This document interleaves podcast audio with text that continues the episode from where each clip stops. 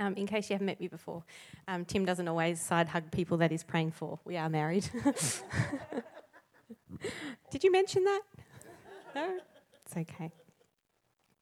Um, so I did spend a fair bit of yesterday staring at a blank white screen piece of paper. Um, but God is gracious and grace enough for today. But do forgive me if I say something dumb. Um, the chances are high. Even on a normal day, the chances are high. But I'm so grateful for, you know, that He is the source. Um, and sometimes it's times like this that I remember that He is the source, and that's really good for me to remember. Sometimes I feel like I can handle it on my own. So I'm glad for that. But I did come um, through the welcoming doors this morning, and Jack was there, and we are like, Whew, what a week, eh? Uh, do you feel like God's saying anything? He said, Well, you know, I'm quoting you. I'm quoting him here, paraphrasing Jack. Um, you know, when someone someone passes away, but also someone is getting baptized. Um, so all of that together, doesn't that just equal old life, new life? Yeah. Um, and I was so grateful because that's what's written on my piece of paper. so that's why God is good. But I want to read Psalm 90, verse 2 this morning. Before the mountains were brought forth, or ever you had formed the earth and the world, even from everlasting to everlasting, you are God. And Psalm 102, 25 to 28. Of old you founded the earth, and the heavens are the work of your hands. Even they will perish, but you endure. Like all of them will wear out like a garment, like clothing, you will change them, and they will be changed, but you are the same. And your years will not come to an end. The children of your servants will continue, and their descendants will be established before you. Um, and we borrowed a picture book out of the Launceston Library this week, which is a funny little book, but it's a book that has a page um, each story, no, each page has its own story. And so we got up to the page for the letter F, and it's a story about Ferdinand and his pet frog, who found a hole that went on forever. And so he's like, so he decided to drop a penny in it to see how long it took to hit the bottom. And then you turn the page, and there's Ferdinand with a beard this long, um, and his frog's just a little skeleton. and it says, He's been waiting a long time. That's because forever never ends. and this is a story for five year olds, so it's pretty deep.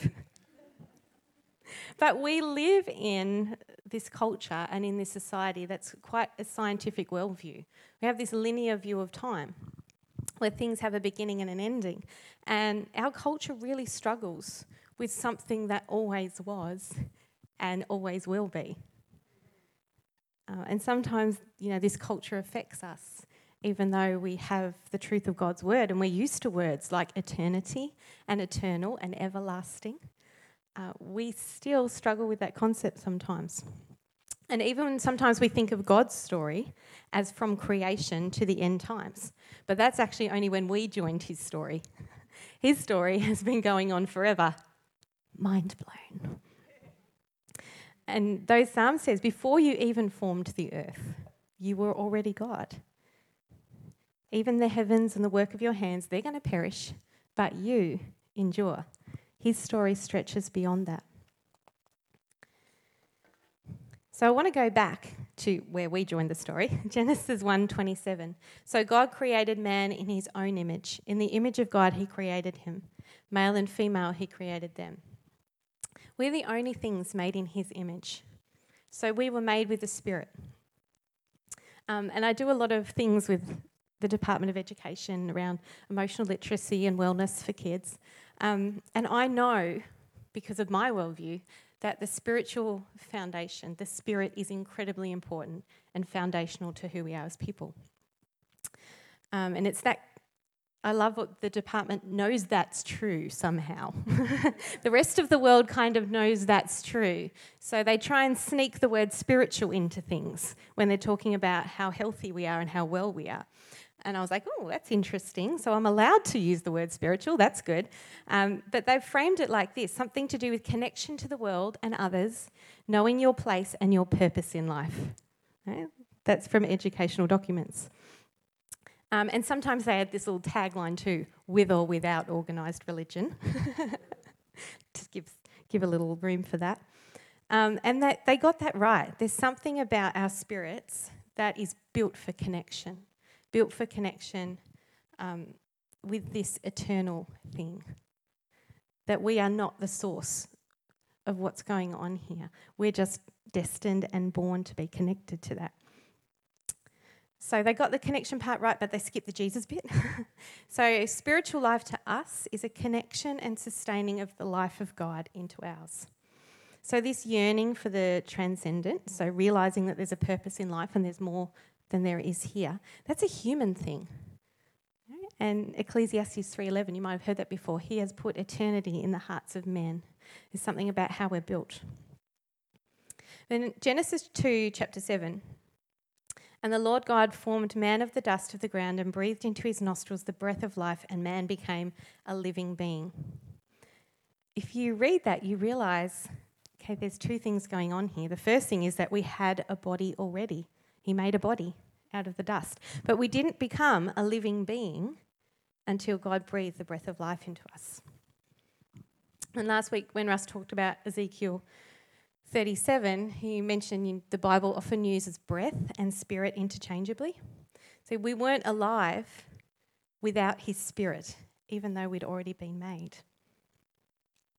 And then if you go on through that story, where things got interesting, um, Genesis 3 3, their one instruction, you know, the fruit of the tree which is in the midst of the garden, God has said, You shall not eat it, nor shall you touch it, lest you die.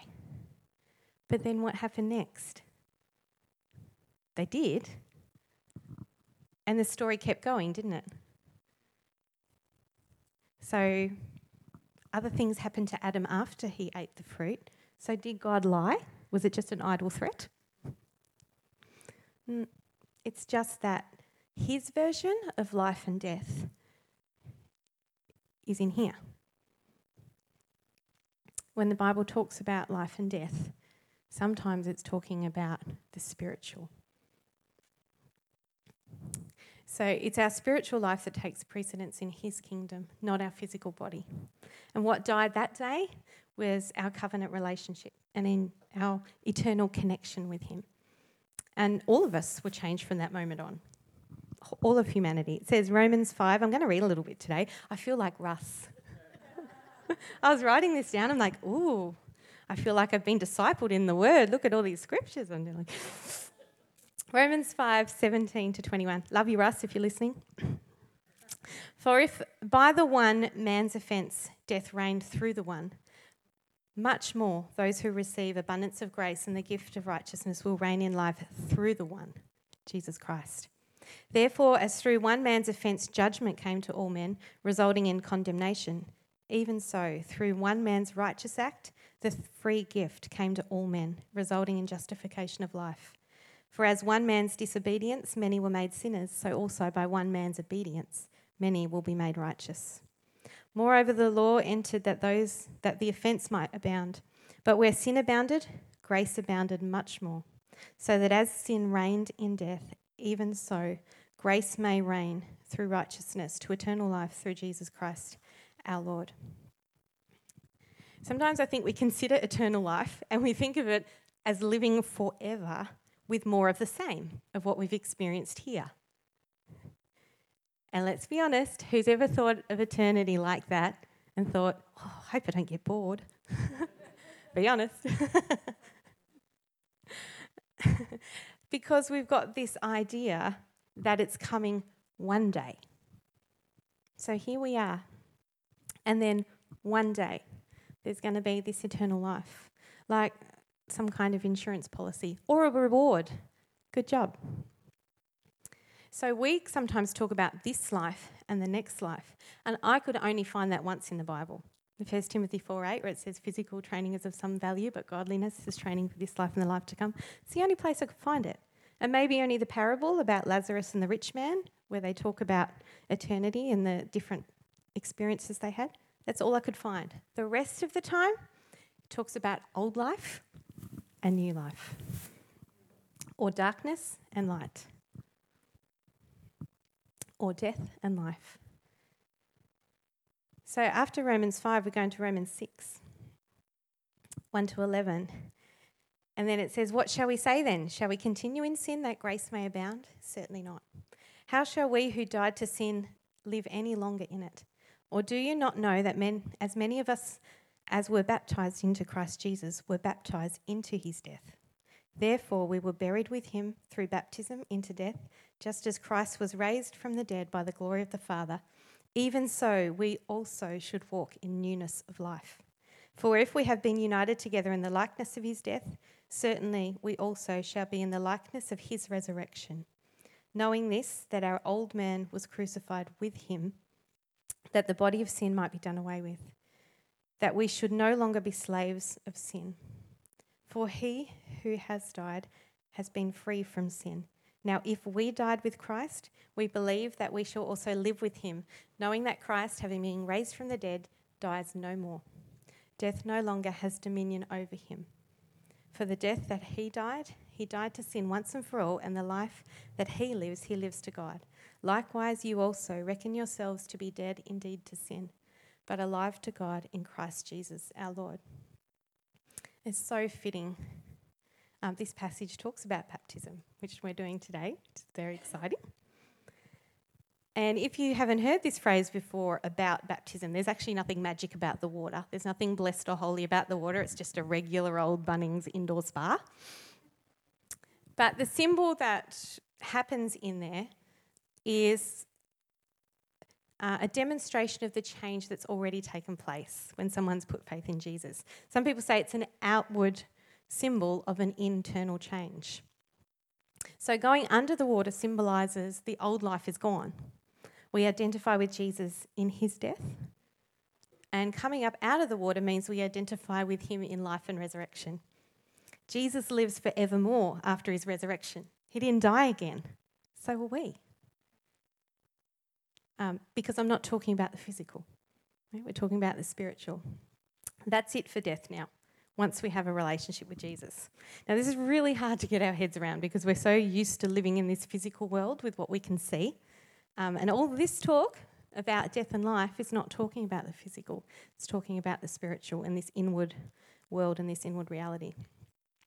And sometimes people think of baptism as a symbol of, I'm good now, or I can call myself a Christian now, I think I've got it set, I know what I'm doing.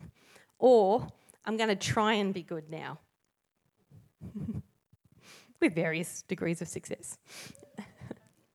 but mostly the pattern that we see in the word is that people got baptized once they believed. That instant. There's no delay of time of waiting for us uh, to get our act together, which is what Denise shared with us before. We don't have to wait till we're lovely.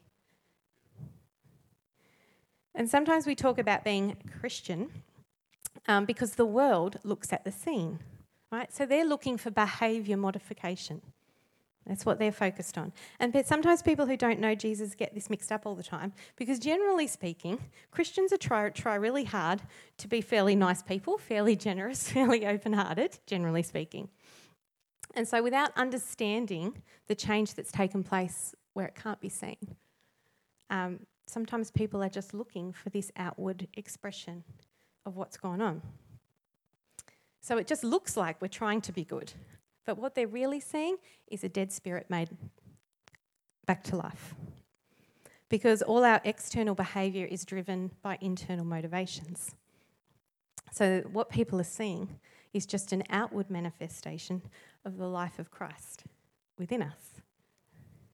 And that's where we get mixed up. Because Jesus didn't come to make bad people good, He came to make dead people alive going to restore um, our this covenant relationship of Him being the source of life in us that we were supposed to have. That's the original state of intimacy we were born for. And without it, no matter how rich we are, no matter how attractive, kind, no matter how woke we are, you young people in the audience here, no matter how talented, innovative, successful, determined, clever, connected, popular, ethical, spiritual, or Christian in terms of how the word used those terms. it doesn't matter any of that because without Jesus, there is no life on the inside, no matter what it looks on the outside. Um, my favourite song at the moment is Driving My Family Nuts because whenever it's my choice in the car, I put the same song on. Like, can you just pick something else? Like, no, I can't because I love this song. Um, and I don't know if I can actually share the lyrics with you without singing it, but I'm going to try very hard because I'm not really allowed to sing at home either. actually, sometimes when no one's home, I sing and play it on the piano by myself and nobody knows. Anyway. Um, it's a song called Still Rolling, Rolling Stones by Lauren Daigle. And it's really groovy, which is why I'm going to struggle just saying the lyrics. But the lyrics are All at once I came alive. This beating heart, these open eyes, the grave let go, the darkness should have known you're still rolling stones. And that's the miracle. All at once, that instant. Um, because it's not this life and next life accepting Jesus in faith is the moment our real life begins. And that happens here on earth.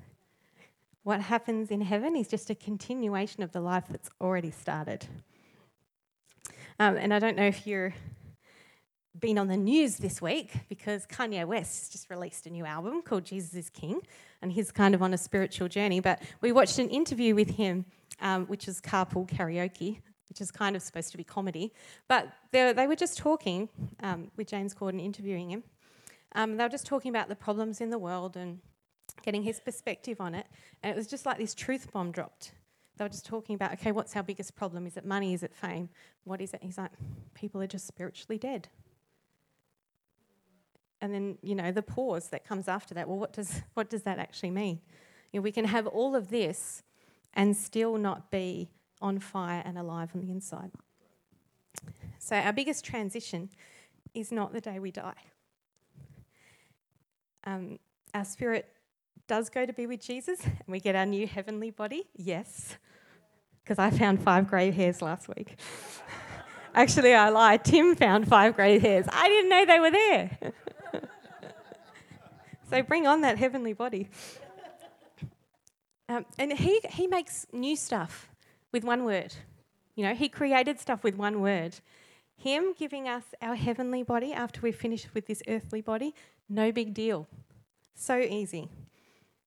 And actually, you don't read much in the Bible about that moment. It's there. But the moment that we enter God's kingdom, there's a whole bunch of stories about that, isn't there? Describing that celebration in heaven the lost coin, the lost sheep, the prodigal son, they all feature a giant party in heaven. So, our biggest transition is actually the day we first believe. Boom. That's the day the life starts. That's the day we've arrived in the kingdom. Our eternal life has already begun. It's here and now. We're living our eternal life right now. Um, and we're not like wandering around like this in robes with bare feet on fluffy white clouds.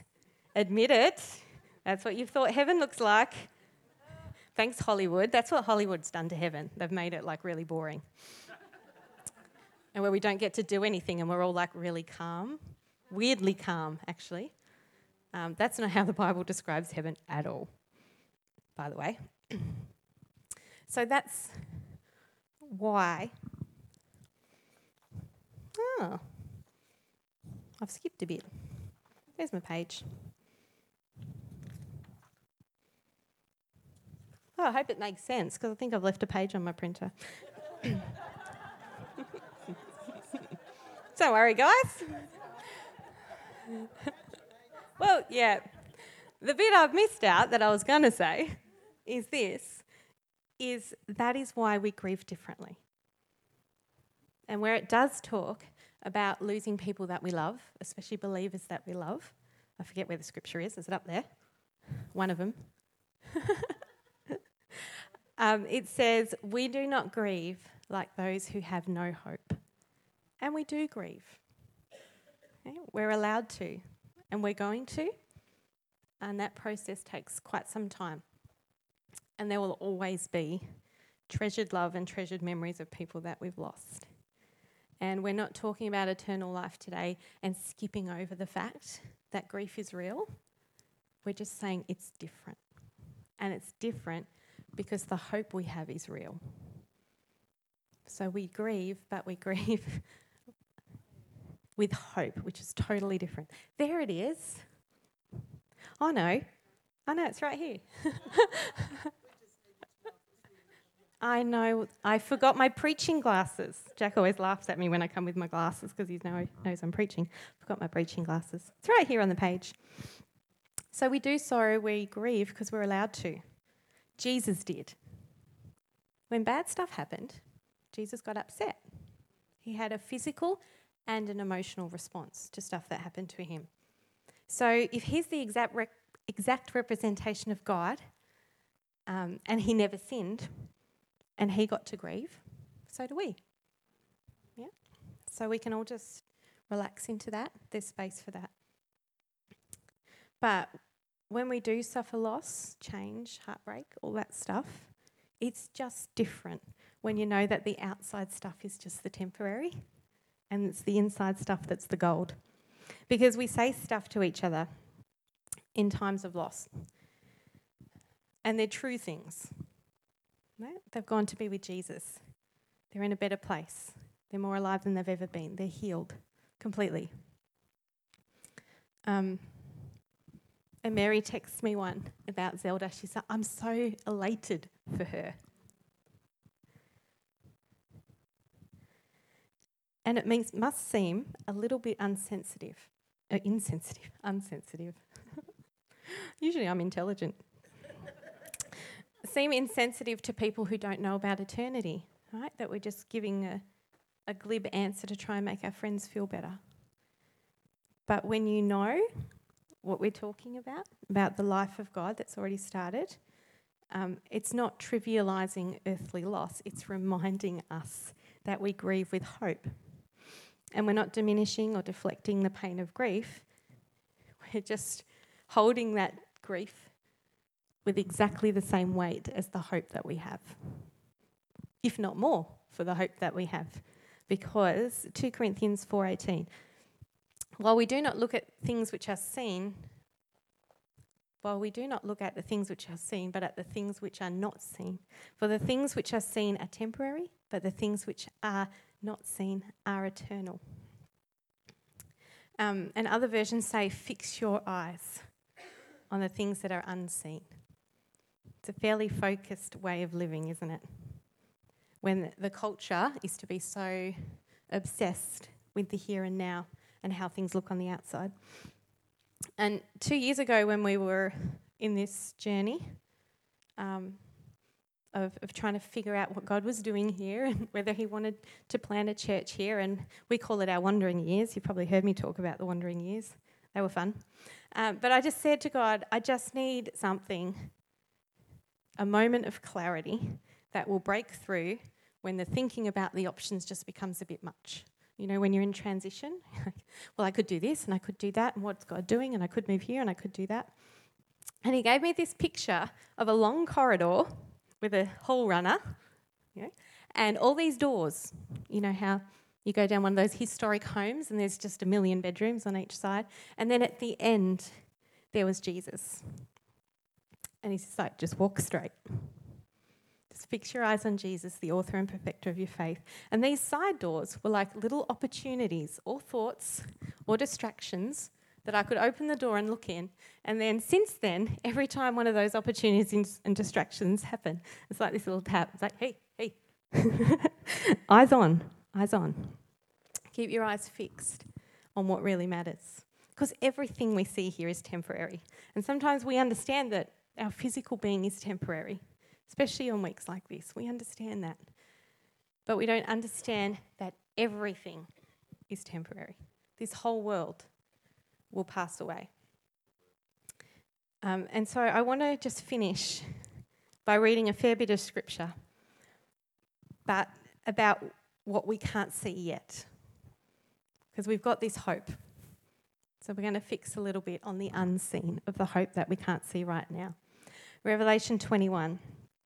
Now I saw a new heaven and a new earth, for the first heaven and the first earth had passed away, and there was also no more sea. There I, John, saw the holy city, New Jerusalem, coming out of the heaven from God, prepared as a bride adorned for her husband. And I heard a loud voice from heaven saying, Behold, the tabernacle of God is with men, and he will dwell with them and they shall be his people. God himself will be with them and be their God. God will wipe away every tear from their eyes. There will be no more death, no sorrow, no crying. No crying. Where's my tissues? I'm okay. There shall be no more pain, for the former things have passed away. All those things are temporary because they're to do with the physical world, not the spiritual. Then he who sat on the throne said, Behold, I make all things new. And he said to me, Write these words are faithful and true. He said to me, It is done. I am the Alpha and the Omega, the beginning and the end. I will give of the fountain of the water of life freely to him who thirsts. He who overcomes shall inherit all things, and I will be his guide, and he shall be my son. Revelation 22. And he showed me a pure river of the water of life, clear as crystal, proceeding from the throne of God and of the Lamb. In the middle of its street and on either side of the river was the tree of life, which bore twelve fruits, each tree yielding its fruit every month. The leaves of the tree were for the healing of the nations. There shall be no more curse, but the throne of God and the Lamb shall be in it, and his servants shall serve him. They shall see his face, and his name shall be on their foreheads. There shall be no night there. They need no lamp nor light of the sun, for the Lord God gives them light, and they shall reign forever and ever. And Jesus' face is unseen by us right now. But in it is eternal life. In Jesus, we receive his resurrection life, full, complete victory over sin and death forevermore. And it starts right now. It's not when it's our turn to leave our earthly body. Our eternal life has already started if we're connected to Jesus. And if you know what I mean by spiritual deadness, you recognize that state in yourself, and you know that you're not connected to the life of Jesus right now, or you've never accepted what he did on the cross, dying for us, you know, today is a really good day to start an eternal life.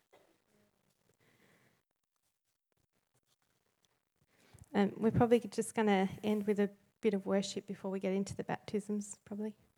Um, but if that's you, I really encourage you um, to make it known to someone, someone that you came with, or some people that you recognise, or some of us um, who are serving today, that, okay, I need my eternal life to start right now. I need the life of God. And I just wanted to finish with Revelation 2020, the very last thing written in the Bible, as a reminder to fix our eyes on what's unseen. Says, He who testifies to these things says, Surely I am coming quickly. Amen. Even so, come, Lord Jesus.